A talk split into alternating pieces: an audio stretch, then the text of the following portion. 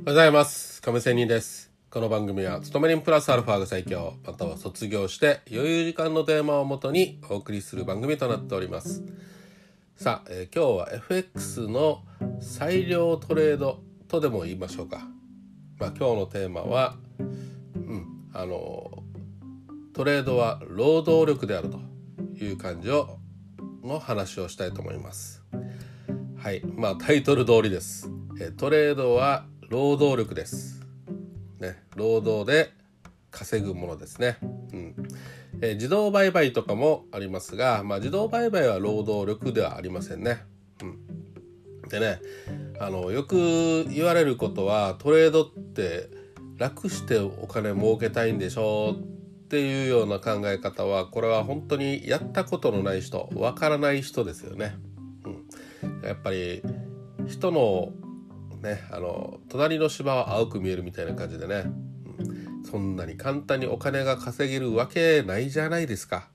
ね、まあトレードはね、うん、まあまぐれで買ったりすることはありますよ。だけどこれが永続的にって言いましょうか定期的に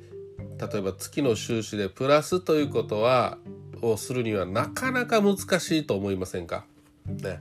うん。まあこのたまたま勝つというのがあるので案外博打的に考えられて楽してお金を儲けられるっていう発想になるのは仕方がないことです。だって普通のさ勤め人とかアルバイトとかではまあたまたま儲けられるっていうことはないですけどまあどっちみちさアルバイトも勤め人も仕事に行って、えー働かないとまあねあのお金は入らないんですよ。トレードは資金をとにかく失うかどうかわからないけどやってみないとたまたまでも当たらないということよね。これ結構宝くじと入り口は似てるけどまた違うんですよね。うん。まあこの本当に 50%50% の確率ですよ。ね。まあでも勤め人を考えてみるとまあこの勤め先に行くか行かないかこれ 50%50% じゃないですか。ね、そこには資金を投入するということはまずありませんね。うんただ自分の、え体力人間の体を労働をつぎ込まないといけないと。でもトレードはお金はとりあえずつぎ込まないといけない。だけど失うこともあるということで少しなんだか違うところはありますけどでも稼ぐには必死の努力の勉強とか必死のチャートを見るとかそこにプラスして自分がどれだけの資金をつぎ込むかによって、まあ、ロット数レバレッジによって儲けが変わるということではあります。うんまあ、そう考えるとうんちょっとね、えー微妙な労働をするにもお金を資金を投入するにも、ね、勤め人とのなんか境目はあるなというような感じですけど、まあ、ここまでね、えーはっきりとグラフ化っていうかね、あの図でね表すことはまあ今は話はしませんけどまあでもそれどっちみちねあのお金をつぎ込むし簡単には稼げないということですよね。うんまあ、その辺がねあの素人っていうか全くトレードの世界を知らない人からすれば